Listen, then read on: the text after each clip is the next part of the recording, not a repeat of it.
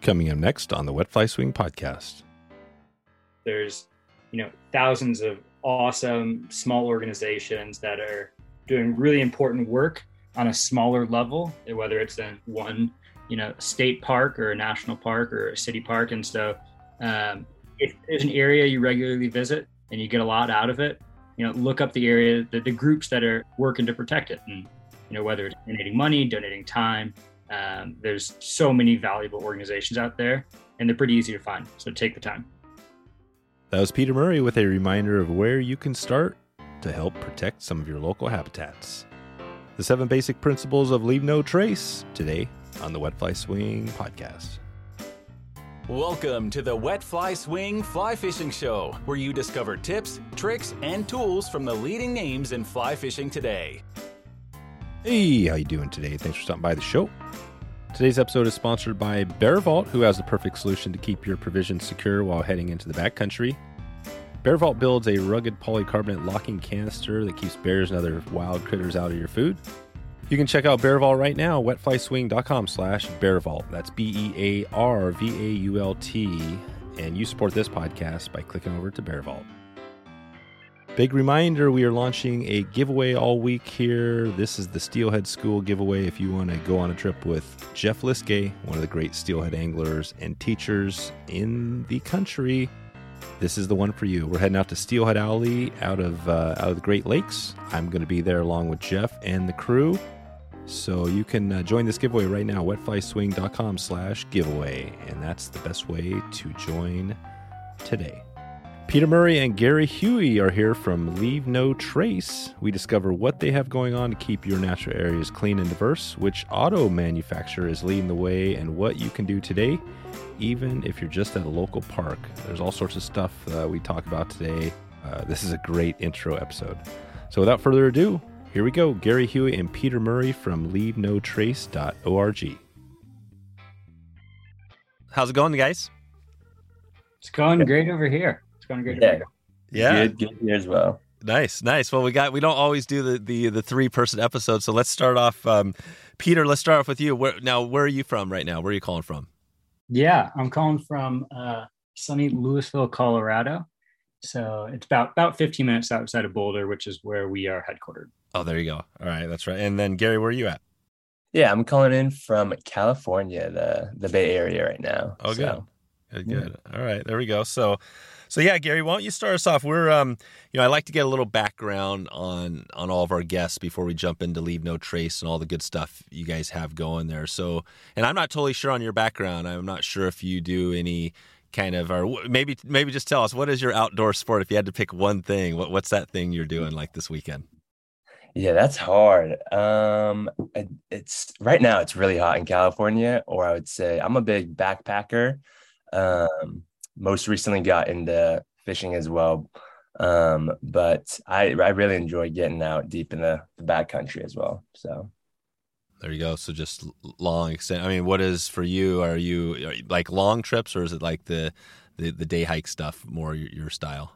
I like the the the three to four days is a is a good um, amount of time in the backcountry for me. Um, yeah, you have enough time to get you know as deep as you want, but um, not too long to where you know you have to pack too much. Right. Yeah, you can you can stay light. Nice. So so I hope to. Uh, we're definitely going to talk a little backpacking today, and uh, and we'll dig into that a little bit. And and then on the leave no trace, give us a little a short snippet on how that came to be for you. Yeah, for myself, um, I well, my first backpacking trip um, is when I was first introduced to Leave No Trace. They, um, I was kind of a part of a study away program to where we went backpacking, and they introduced and taught us Leave No Trace before we went out. Um, which, looking back on that, was um, a really you know good thing to teach a bunch of first time backpackers before you went out, and so that's where I first heard of it. Um, and then later to to to work for the organization and see uh, everything that they've been doing is the growth and continual progress of my experience with Leave No Trace. Nice. And how about you, Peter? Give us your uh, your background story. I know you have some fishing, so talk about I, with the with our guests. We like to hear you know the fly fishing, how that came to be first, and then talk about leave no trace. Yeah, totally. So um, I guess I kind of answered the original question. Um, for me, my, my, my favorite outdoor activity is kind of uh, dependent on the season. So if there's snow on the ground, it's split boarding. There's not snow on the ground. Even if there is snow on the ground, oftentimes fly fishing. And so I I grew up in the upper Midwest where uh, you know being outside and fishing is kind of part of the lifestyle. Um, and so ever since I you know can remember, fishing was always my favorite thing to do as like a three year old. All my Christmas and birthday presents were something to do with fishing. Um, but that was more kind of the the classic you know rod and reel spinner type fishing um, on the, the, upper Mississippi, uh, which, you know, an awesome way to get outside, an awesome way to, you know, kind of experience the, the joys and the, you know, sometimes discouraging days of fishing. Um, but then I, I, was fortunate enough to go to, to go to school up in the Driftless region, which oh, for, oh, nice.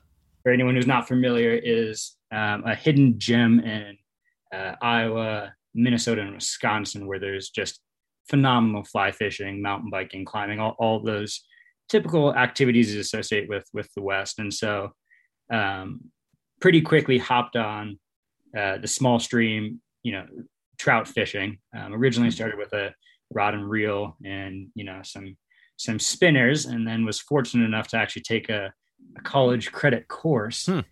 um, where I learned how to tie flies and learned how to uh, go fly fishing. And so to get an A in the class, all I had to do was catch one fly with one, uh, or one fish with one fly I tied. So it was definitely the best college course I ever took. Um, there you go. So that was kind of my introduction, and kind of since then, the class sort of you know being obsessed. So, who was the? Do you remember the the professor or who was the teacher in that class? That's. I wonder if I, was this in Colorado? no, in uh, Decorah, Iowa. Oh, okay. oh, in Iowa. Oh, wow, nice up in the Driftless. So oh yeah, yeah. Cool. Yeah, we've we've got a driftless episode coming out tomorrow on our Thursday episode, so it's all all driftless and euro nymphing. So yeah, you can check that one out. Nice, nice. Right on. So and then and so then, how did you get into the leave no trace? Yeah. Um. So just being someone who was outside all the time as a as a kid, there's always kind of that association between, you know, where I was and and what I was getting out of that space and kind of how finite that that resource is.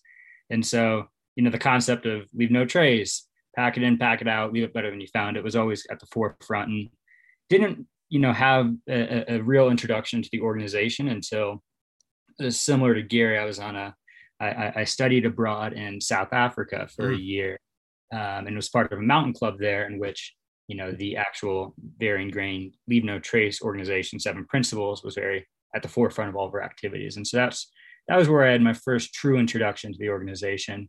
Um, but the framework of thought i think is you know there for lots of people before they necessarily knew that there is you know a group behind it all. That's right. Yeah it's, it's become kind of i mean you've got the leave no trace and we're going to dig into a little bit of history there, but it's it's just bigger. I mean, it's become just leave no trace. Is not. I mean, I don't even know. Probably people don't even apply it necessarily to your um, what you guys do there necessarily, right? Is it become this broader thing now? Where just it's encompassing. You know, it's just a name. Everybody knows what it is. Do you guys find that, or does anybody not know what it is these days? I think that most people uh, that we talk to have the concept of leaving a trace without the association and the nonprofit um, first and foremost. And then you do get those uh, people you interact with who are super fans of Leave No Trace, the organization as well, um, mm-hmm. and know all the work that we're consistently doing. Um, but yeah, I'd say people most often know Leave No Trace. Gotcha. So most people, and what is the? And I want to I want to dig into uh, some of the work you guys are doing as well. But uh, maybe we can just start. I mean, the principles. That's that seems like the probably the most general thing we could talk about to help somebody who maybe doesn't know, because I think that you know, you can imagine the person's out there hiking or fishing or outdoors, and they're, you know, you know, the, they have a banana, right, and they have this peel, and they just throw it off into the bushes, and it just seems, you know, and it disappears, right? It's like gone. That's, you know, what some people probably think. Talk about that a little bit, like. What is is that something you know those types of things? How much of an impact is that? Let's first start with the principles and then talk about some of the examples of things people maybe do that don't realize is impacting the environment. Totally. Yeah, I, can start with that one. Um, so I'll start with the seven principles. Um, are, are, are really more of a framework than necessarily a direct, you know, uh, kind of direct guideline of this is exactly what you have to do. Because um, we, we fully recognize that every outdoor you know experience is, is unique and because of that your approach to how to preserve that space whether it's you know mountain biking in the you know sierras or fishing in the upper midwest and so so the seven principles are, are meant to be adaptable and kind of flexible depending on what you're doing. Um, but I'd say overall they're they're they're they're meant to just kind of spur that internal conversation so that so that you're you're thinking about what you're doing and how it's impacting the outdoors. Um, and so obviously there's a lot of really great specific examples for specific activities um, that you can check out on our website lnt.org.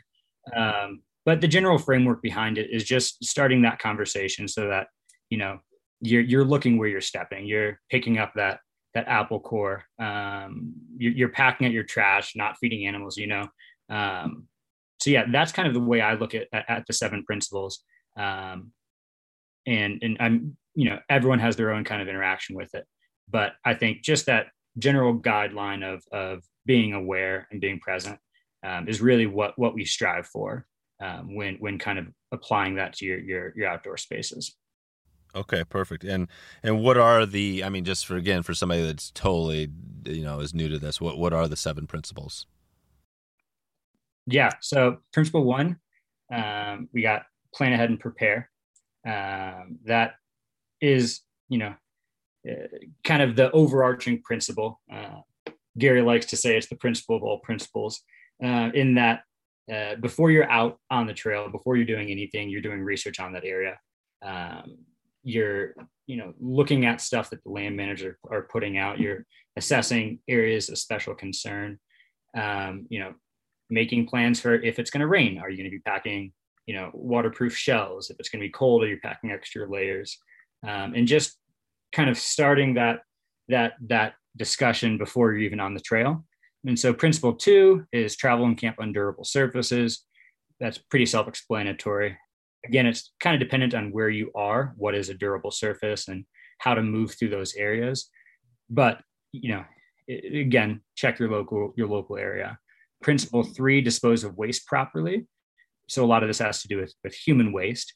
Um, and so knowing where you're at, knowing types of regulations that are in place there, whether it's digging a cat hole, using a wag bag, but you know making sure that that you're informed on what the land managers want you to do for disposing of waste.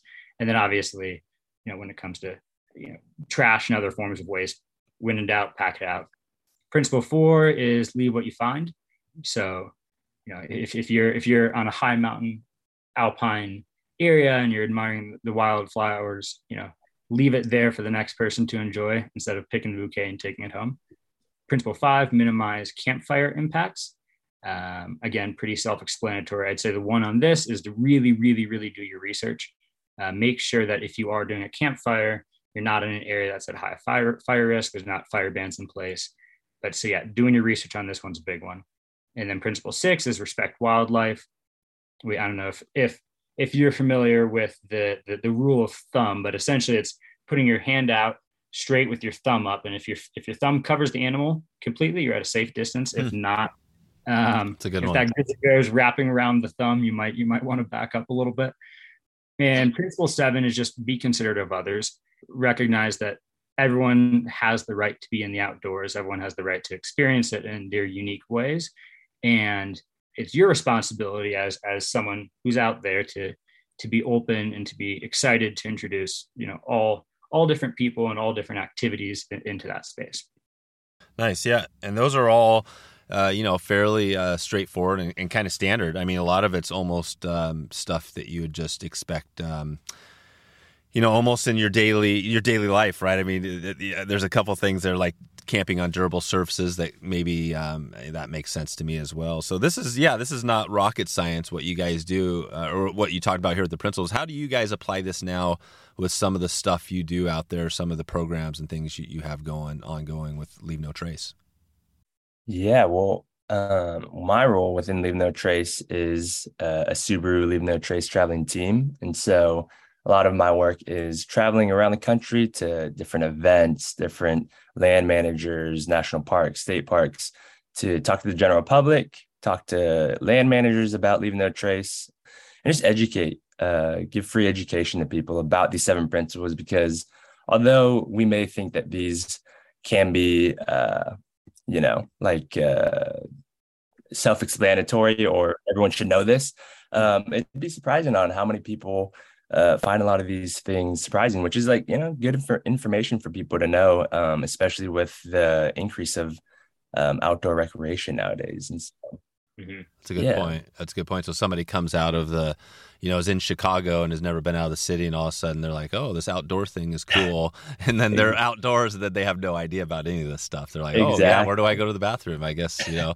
and you see that everywhere. I mean, that's the that's thing that sucks is right. You still see it on the rivers. We do a lot of river trips and I mean, man, the amount of toilet paper you see out there flying around, yeah. it's like mm-hmm. unbelievable, you know, and and it's uh, you know, it's like it's almost it feels like it's a slow process. Do you guys find the the poop thing is one of the biggest um, thing uh, problems out there still? You know, poop is definitely a big problem, um, especially in the backcountry areas. Uh, we've been talking to a lot of land managers, um, hearing about with just the increase of people. Maybe if a few people weren't bearing it back uh, a few years ago. That that few people is now exemplified to many people aren't doing that. And so we find that um, to be a problem across the board but uh, still still teaching about how to how to bury your waste or oh now moving into the area of packing out your waste is always a, a good idea as well yeah. um, because of how many cat holes will be out there now right and what is the what's the uh, what's the recommend? I mean, there's different ways to do it, but what do you guys recommend? The packing out is the the wag bags. Is that the most common thing people are doing in the like hiking out there? Yeah, I'd say it's uh, it again depends on where you're at.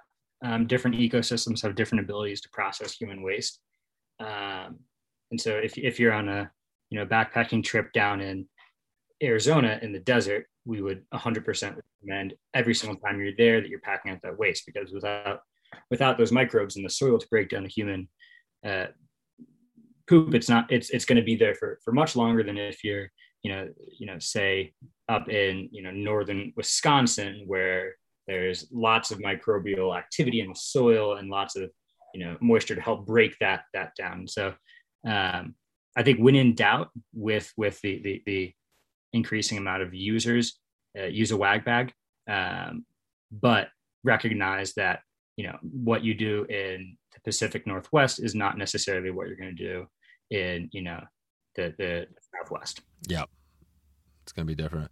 And what's the and we've talked the wag bags come up a few times on this. And just for those maybe that don't know, what is you know is that something you just could Google up and there'll be a bunch of different products, or is there a specific type uh, company or something like that of what you need to get?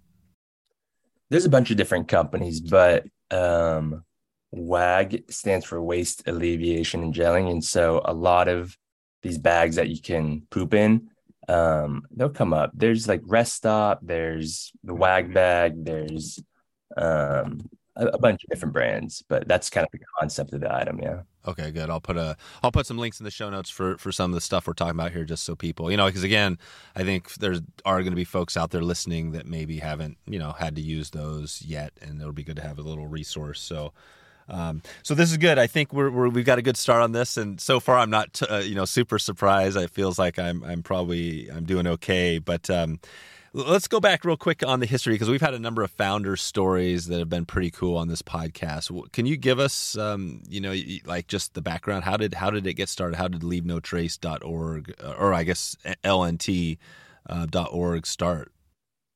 Yeah, so kind of a unique a unique starting story. Leave No Trace as a concept has been around uh, for quite some time. It was essentially it, it was originally a kind of guideline for for how to recreate when in the back country that was developed by National Park Service and a bunch of other kind of land managers in the 60s. And then since then has really kind of adapted and adjusted. And then in 1994, um, the actual 501c3 nonprofit that we work for was founded and you know have seen a huge amount of growth if you look at you know what was recommended in the 60s versus what is recommended now but yeah it originally developed by land managers um, and adapted into a kind of full-blown conservation minded organization in 94 gotcha so it was probably a group of land managers that came together and said hey we need to have a nonprofit that that kind of helps guide things into the future. Is that kind of it wasn't necessarily like one person that came in '94 and was like, "Hey, let, us start this thing." It was more of a group effort. Mm-hmm. Yeah, yeah. All right, perfect. Well, let, us go back to a, a uh, couple of examples. We you know, just uh, again, some of the things maybe people aren't thinking about that maybe they're doing, or you know, and I, I, mentioned that banana example. You know, talk about that. Why, you know, and obviously this changes depending on where you're at, but why tossing food, uh, apple cores, little stuff like that, if you're in a thick wooded forest, you know, where it disappears in the shrubs, why would that be a bad thing? Yeah, you'd be surprised on, um, depending on the environment, how long some of these items take to break down. So often orange peels and banana peels, they can take up to two years to decompose. Um, and within that time, could disrupt wildlife, the the cumulative impact of all if all of us threw an orange peel or an apple core one time, so many of us going outside, uh, there'd be just a built up accumulation. So maybe the social aspect of seeing all this food waste on the ground would be displeasing. But those are those are some of the reasons why for that, you know, look to pack it out.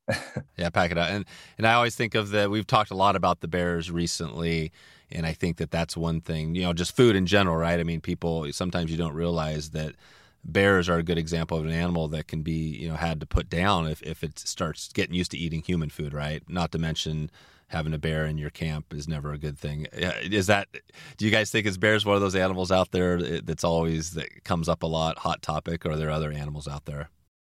Yeah, no, I mean bear bear are obviously a, a, a popular point of conversation talk, talking about kind of human interaction with animals we all know that the slogan you know a, a fed bear is a dead bear but um, i think it's important to recognize that you know there, there is there is a chain within within this ecosystem and so if even if you're not leaving you know a whole burger in camp if you're leaving crumbs on the ground that's attracting you know squirrels and small animals, which then attract larger animals, which attract larger animals. And so it's important to not feed the, the cute chipmunk because there's, you know, 15 different lines that, that will get you to that bear. And so, um, you know, animal interaction, even if it's not feeding a grizzly bear, will have, you know, pretty detrimental effects on, on that ecosystem. Yeah, it's the whole ecosystem. That's what you guys are probably always thinking about. It's not just like a bear or a animal. It's really you're, you're, you guys are always thinking about the whole thing. How does it? How is everything interacting? I mean, how, how is that with you guys on the, you know, the science end? You might not have a you know great example for all these, but you know, do you guys back this up? What sort of research are you? Are folks doing a lot of this type of research, or is this coming more from the land managers? Where, whereas you know where you're making your decisions on kind of what topics to tackle next, that sort of thing yeah, uh, all, all of our education that, that that you see, whether it's seven principles or you know specific guidelines for the Rocky Mountain, they're they're created through a, a very rigorous process of, of research. And so any education that we put on is not just like a thought about it one day, that sounds good, and we we published it. It's it's it's education that was you know maybe created in house or created by the National Park Service. And so we, we essentially have a, have a, have an organization, a committee um, with representatives from the, the five major land, um, national land managers, as well as um, university professors who do research on the human interaction in the outdoors. And so anything that we put out is vetted through that very rigorous process. And so if we're saying this is what we recommend on, you know, bear canisters in Nevada, it's been vetted. It's been it's been put through through the ringer of pretty much every influential organization that that that is out there on on the ground managing these areas. Right. So it's been yeah, it's been through the ringer, and you've got scientists on staff, you know, people and land managers, and then so if something comes out, and that's a good example, like the, the bear stuff. The uh, you know, I think some of that's being required now, right? The, the uh, actual hard the hard sided uh, bear canisters uh, versus hanging in the tree. We had a conversation. We talked uh, on a recent episode with uh, Bear Vault, and they said, you know the, the hanging of the trees isn't really i'm not sure if that's gone fully where you know in all national parks you have to have a, a hard canister but that's probably a good example right of where some research came in and said hey this isn't really working just hanging in a tree. Do you guys know much about that topic? Yeah so um, most often we recommend people to have a, uh, bear canister. We did talk with the bear vault as well and heard about um, all the the bear hangs especially i think it really goes back to how many people are going outside. It used to be you know maybe a few people in the back country in a certain area per year and now it's you know thousands and thousands of people and so the idea of everybody hanging their uh, food and gear on on trees can add up that impact on the trees and so it is a good idea now to you know have your bear canisters and again it does uh, depend on where you are um, in the local regulations, but more and more we see bear canisters becoming a requirement, though. Mm-hmm. This episode is sponsored by Bear Vault, assuring your next backcountry trip stays memorable, epic, and safe. Bear Vault builds a rugged polycarbonate locking canister that keeps bears and other wild animals out of your stuff. This definitely uh, keeps you safe and keeps the bears safe while out in the woods we've heard all those bear stories over the years about them ripping into your uh, your gear, your cooler, your boats, you know, whatever. Um, there's all sorts of ways to do it wrong, but Bear Vault will make sure you don't have to worry about that on your next trip here. Believe it or not, food storage is a key consideration when in the backcountry. Uh, the Bear Vault has a couple of great bonus features, including uh, it acts as a, a stool. That's always handy. It's got a large, wide opening mouth, so you can grab all your gear and it's easily uh, accessible. You can see everything through the clear canister. Be the guy who has the epic trip, not the guy who has to hike out early because of improper food storage. Bear Vault will keep you rolling.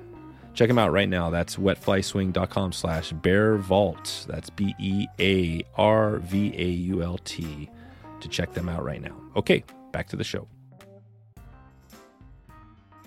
and you guys are both in. I mean, you think about the two places, Colorado and uh, and California, right? I mean, definitely you hear about some bear encounters in uh, both of those places, right? There's probably if there's hot spots around the country.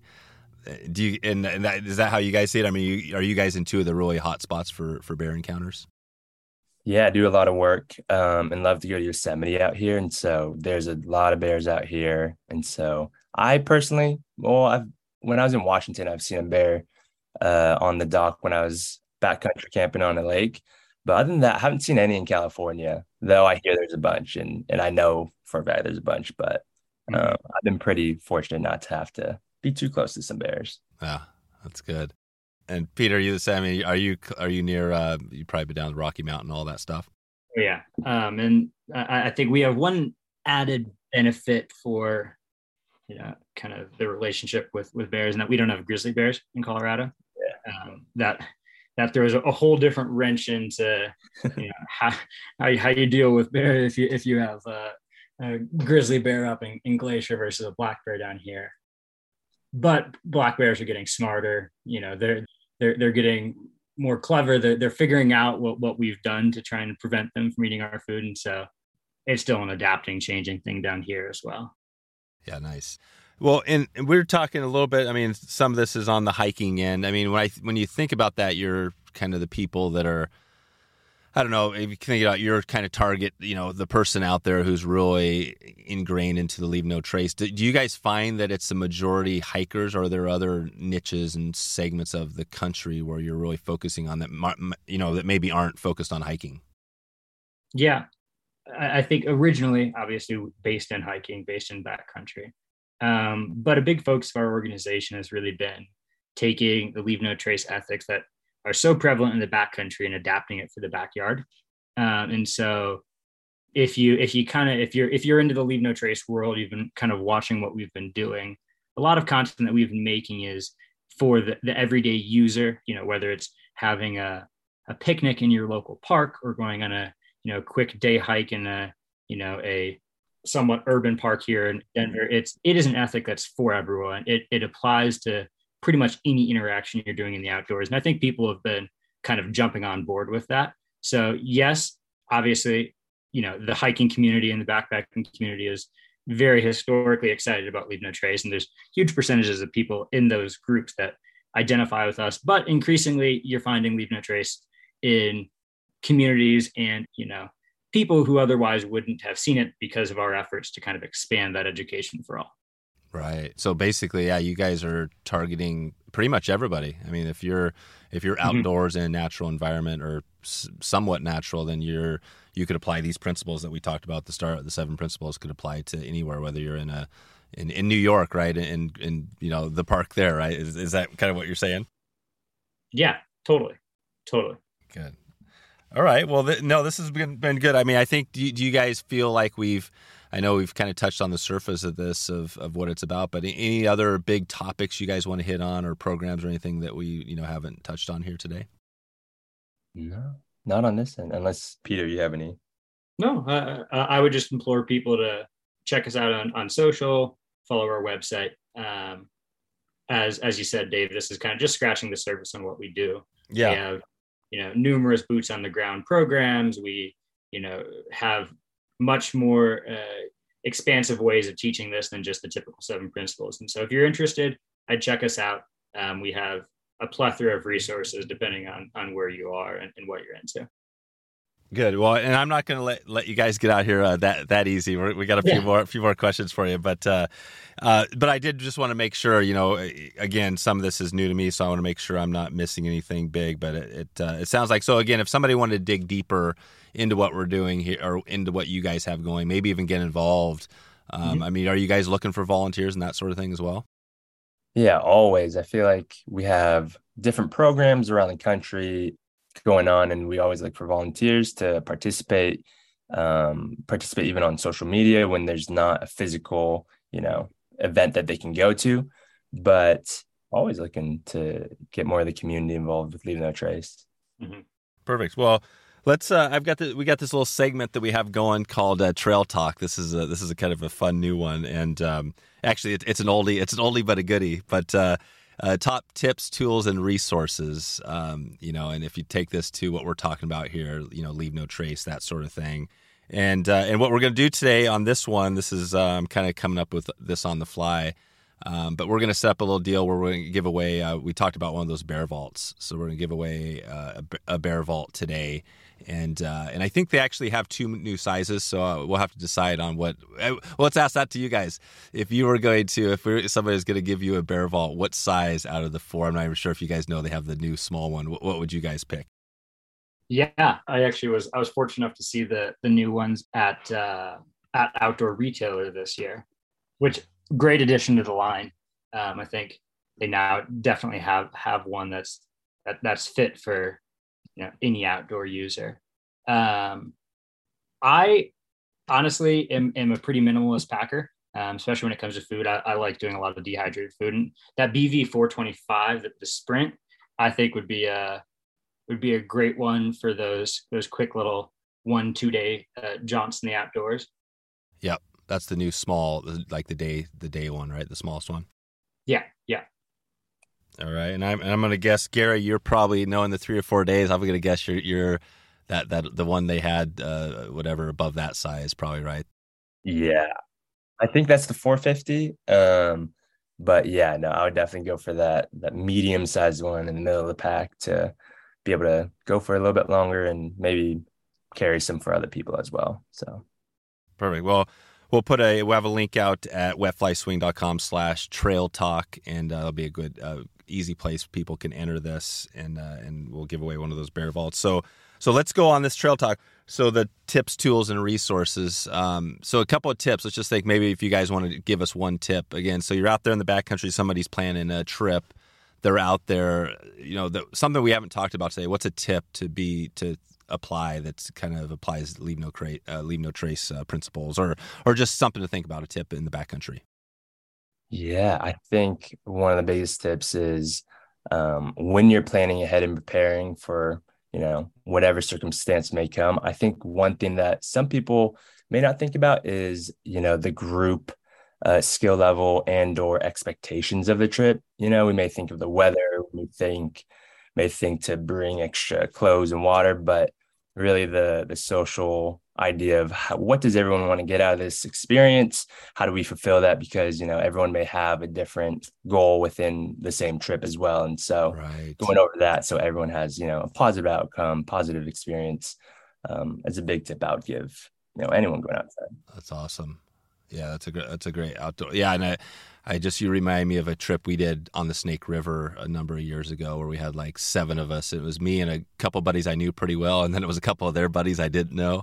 And yeah. and you know, it was one of those trips where it turned out fine. But I mean, one of the guys was like, you know, he was wearing his uh, his day hikers, and he was like a badass hiker. Um, but then a lot of us had like boots on. We were getting blisters, and it was in Hell's Can, or you know, it was in that area, so we ran out of water and yeah. it was just this extreme trip where you know like you said planning what's the number one principle right you know prepare we we weren't totally mm-hmm. prepared and I, I mean that could have gone bad i mean it ended up being a, a, fun trip but um but that's and again the people right so if you get around with somebody who maybe is a loose cannon that might not be a good trip right yeah no know who you're going with as well yeah, no, that's the number one thing. All right, so uh, and uh, and Peter, how about you? Give us a, a, like a tip in the backcountry. What would you throw out there? Yeah, this might not be leave no trace, but uh, always bring that that backpack and three weight. There's nothing uh, nothing worse than getting up to an area and wanting to fish it and not having your gear there. So when, when in doubt, throw it in your pack. That's right. So, you, and what do you have there for is for your pack rod? What's that look like? That's a is that a like a four piece? Yeah, four piece. Um, I, I I had a Redington Hydrogen, kind of a, you know, a, a nice lightweight um, that I, I, recently broke, and so I'm getting getting a new one. I'm in the market. If anyone has.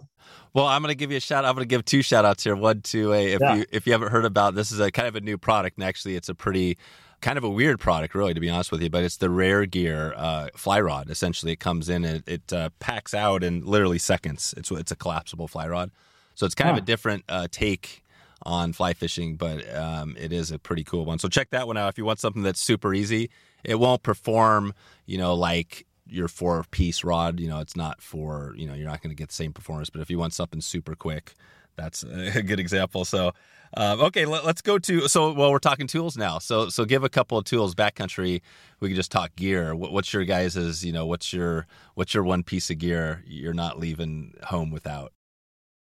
Hmm, that's a good question. Yeah, it is. Or, or maybe it could even be. I always like to throw the um, what's it called? Your luxury item, right? What's that luxury item on your backpacking trip? Hmm. Mine's probably less interesting, but it is definitely my luxury item because it, it, does weigh a decent amount.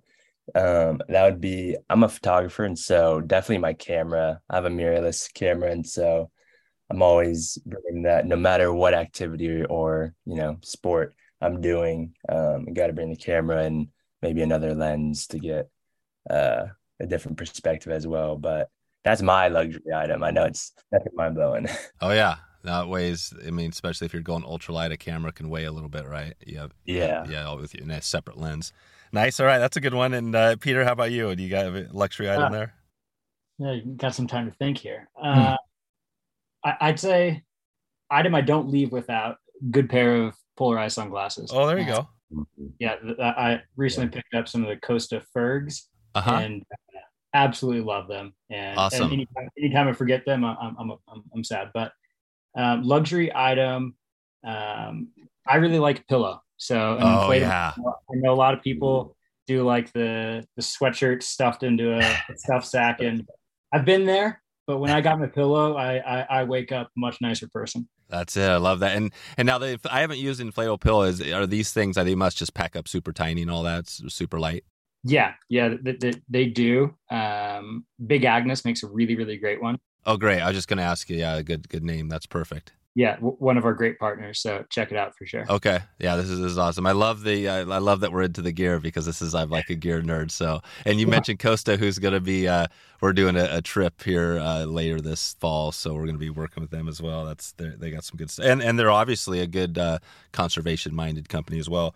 All right, so we got the two. So we're doing good on the 222. We got two more here and um, and resources. So let's talk. You know, maybe let's focus on the Leave No Trace. You guys mm-hmm. have a great resource, obviously, at your website who would be a couple other groups, you know, nonprofits, whatever companies, anything you want that, that kind of, you know, would be a good uh, place that people can dig into more to learn about this these types of conservation efforts. Yeah, I I would really recommend diving in to that local backyard um, nonprofit. There's you know thousands of, of awesome small organizations that are doing really important work on a smaller level, whether it's in one you know state park or a national park or a city park. And so, if if there's an area you regularly visit and you get a lot out of it, you know, look up the area, the, the groups that are working to protect it, and you know whether it's donating money, donating time. Um, there's so many valuable organizations out there, and they're pretty easy to find. So take the time. Yeah, that, that, that is good. So yeah, it could be a like you said, it could be a city park. You could talk to the city, go to a board meeting, find out what they're doing, and maybe totally. do some education, bring you guys in, and whatever, right? Help uh, the public learn.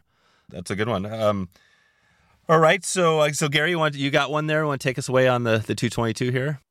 Oh, yeah. Um, for another organization is that the question? Yeah yeah maybe another and i'm just thinking it could be broadly you know i think you guys it sounds like you you are the place right if you want to learn about these but are there other groups that you maybe you guys work with that are doing similar things out there? Yeah i think we're we're starting to do a lot more work with um national forests and so wherever you are you know national forest uh, have a, a great community of people and uh, they have a lot of resources, leave no trace resources, and resources about again like the local area mm-hmm. um, of where to recreate as well. And so definitely check out, like Peter said, the local com- organizations around you know your area, the city park, but also um, the national forest as well. Perfect. All right, and uh, a couple couple more here, you guys, and, and I'll let you get out of here. Um, I was kind of thinking a little bit on the ends. You mentioned, um, you know, you mentioned Subaru, so we are talking brands. I, I, you, you mentioned Subaru in the the program you have going, Gary. What, talk, can you talk about that? Is Subaru? I'm not even familiar. You know, we're actually in the process of buying a new car. So, oh, you know, is, is that a company that's doing a lot? I mean, you, you know, you see all the cars, you think they're outdoors, but are they also doing some good stuff for the environment? Yeah, they're doing a lot of great stuff for the environment. They're one of our biggest partners as well. Um, they uh, have a zero landfill initiative, which is that they're trying to get a few national parks to go zero landfill. Um, so they're diverting a lot of their trash at national parks um, and trying to just instill that framework and infrastructure for these parks to be able to do that. And my role specifically, they fund and help uh, give us Subarus to go travel around the country to to provide this information um, and education. Um, and so they definitely uh, we see them contribute to other organizations Amazing. as well that you know try to support the environment as well but yeah they do a lot of work and put their money where the mouth is really mm-hmm. that's cool and uh, and you mentioned and i just want to check on this the the outdoor retailer talking gear uh, I haven't been to that event yet. What was that? What's that like? If for somebody who hasn't been there, is that a pretty pretty cool event to attend? Yeah, yeah, no, it, it totally is. It's you know kind of one, one of those staple um, gatherings in the outdoor industry. Obviously, for anyone who works in that sphere, trade shows are, are taking on a different form than, than 10 years ago. Um, and so OR is no, no different in that it, it's evolving. It's, it's changing to meet, to meet an industry that, that maybe is, is moving a little bit away from, from these massive, very expensive uh, nationwide uh, retailer conferences. Um, but still a very valuable resource. A lot of really cool groups putting out very innovative and fun gear. And so if you're a gearhead, it's it, there's no no better place to be for sure. It, it, yeah, it's got everything. So when you look around, it's got hundreds, probably thousands of brands, yeah. just kind of anything you need around. And it, it is kind of hiking focused, uh, or is it just broadly, just like not just hiking? It's got everything. Yeah, honestly, it's it's got a little bit of everything. You'll find some some fishing groups there. Um, obviously, it's not as fishing forward as like an you know an IFTD or a ICAST or something. Um, which are also great, but yeah, it's, it's it's got a little bit of everything. Um, a lot of those kind of general outdoor apparel groups, you know, tents, puffer jackets, all, all all that stuff that applies to mountain biking and fly fishing. Yeah. And uh, so, one last one here. I was going to ask you guys about your bucket list trip, but I think I'm going to stay on the product line and, and, think of a. And again, I know I'm putting you guys on the spot, so I appreciate you guys for hanging in here with me and, and answer these questions. But uh, so, so brand wise, is there a brand? I mean, it sounds like Subaru. We we noted one. Um, we recently had uh, Patagonia on and uh, heard that story. Is there another brand? You know, brands you guys would uh, kind of uh, recommend, or you know, that are out there in the outdoor space hiking that are kind of doing a lot of good stuff? Maybe partners with you guys. Yeah, I'm I'm happy to take this one. I, I, that's the sphere that I kind of work in. Oh, good. But a lot of really really good groups out there that that are doing good for for our planet. Um, just to highlight one, Fjallraven, a really great corporate partner of ours. They, you know, donate more than just money. They donate time. They donate, you know, a platform, and and so they're they're an awesome organization that that really helps us do what we're able to do. And so I, I implore people out there if you're buying gear, check out Fjallraven, check out Big Agnes, check out Osprey. Look at where these brands are putting their money and then put your money there. And so if you're right. into conservation and you're looking for a puffer jacket, see what that organization is doing. See where, you know, a lot of these places are donating, you know, 1% or 10% on product to organizations. And so um, not only get some cool product, but, you know, put your money somewhere, somewhere good. That's great. Yeah. And that's always the challenge is that for some, you know, you see brands out there and it's hard to say, well, are, what are they doing, right? To, to, say they maybe they have a good product, but how do you know whether they are, you know, contributing the one percent for the planet, which is kind of the RE, right? The uh, the R, I, not REI, but uh, Yvon Chouinard, yeah. I think, right? Started back in the day.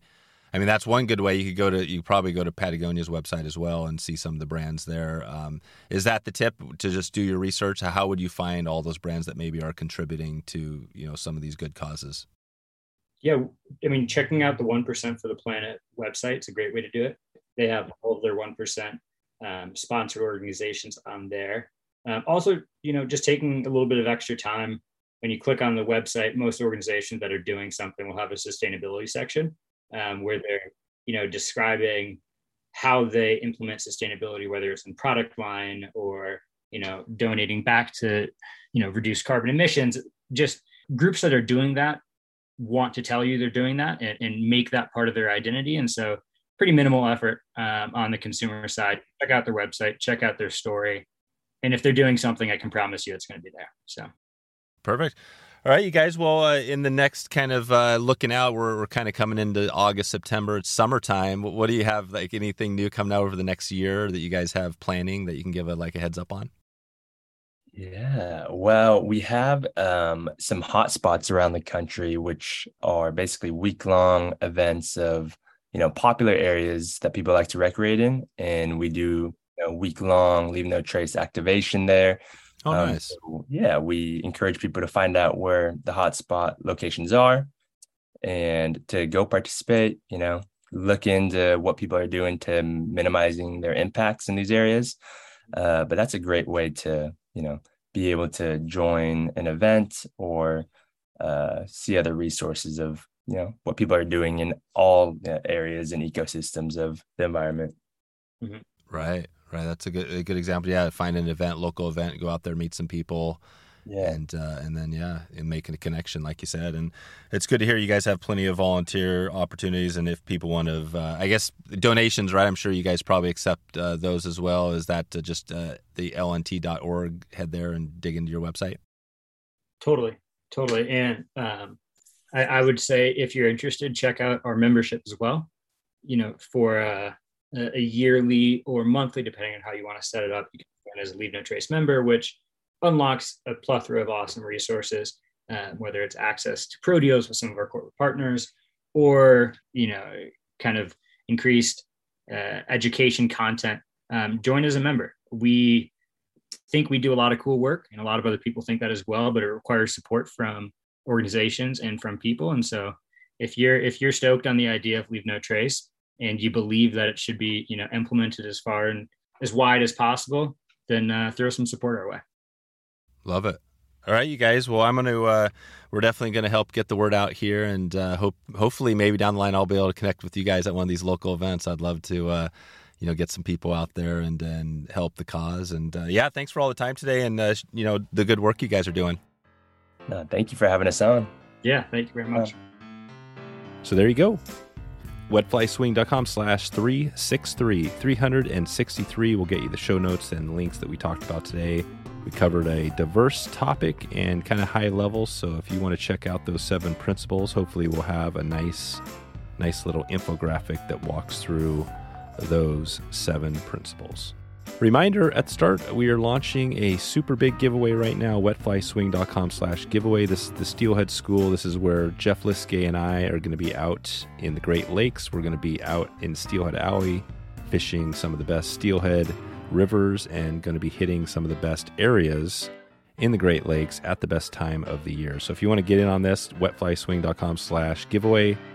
And we are actually also going to be uh, providing six slots, six paid slots. So if you want, you can enter that giveaway, but you could also right now uh, just grab a slot if we still have them open. So you can send me an email if you're interested uh, with the subject line Steelhead School and email that to dave at wetflyswing.com. If you end up winning the giveaway, we will refund you that money for that trip and, uh, and you'll get it if you are the winner for the giveaway. So I recommend entering the giveaway as well.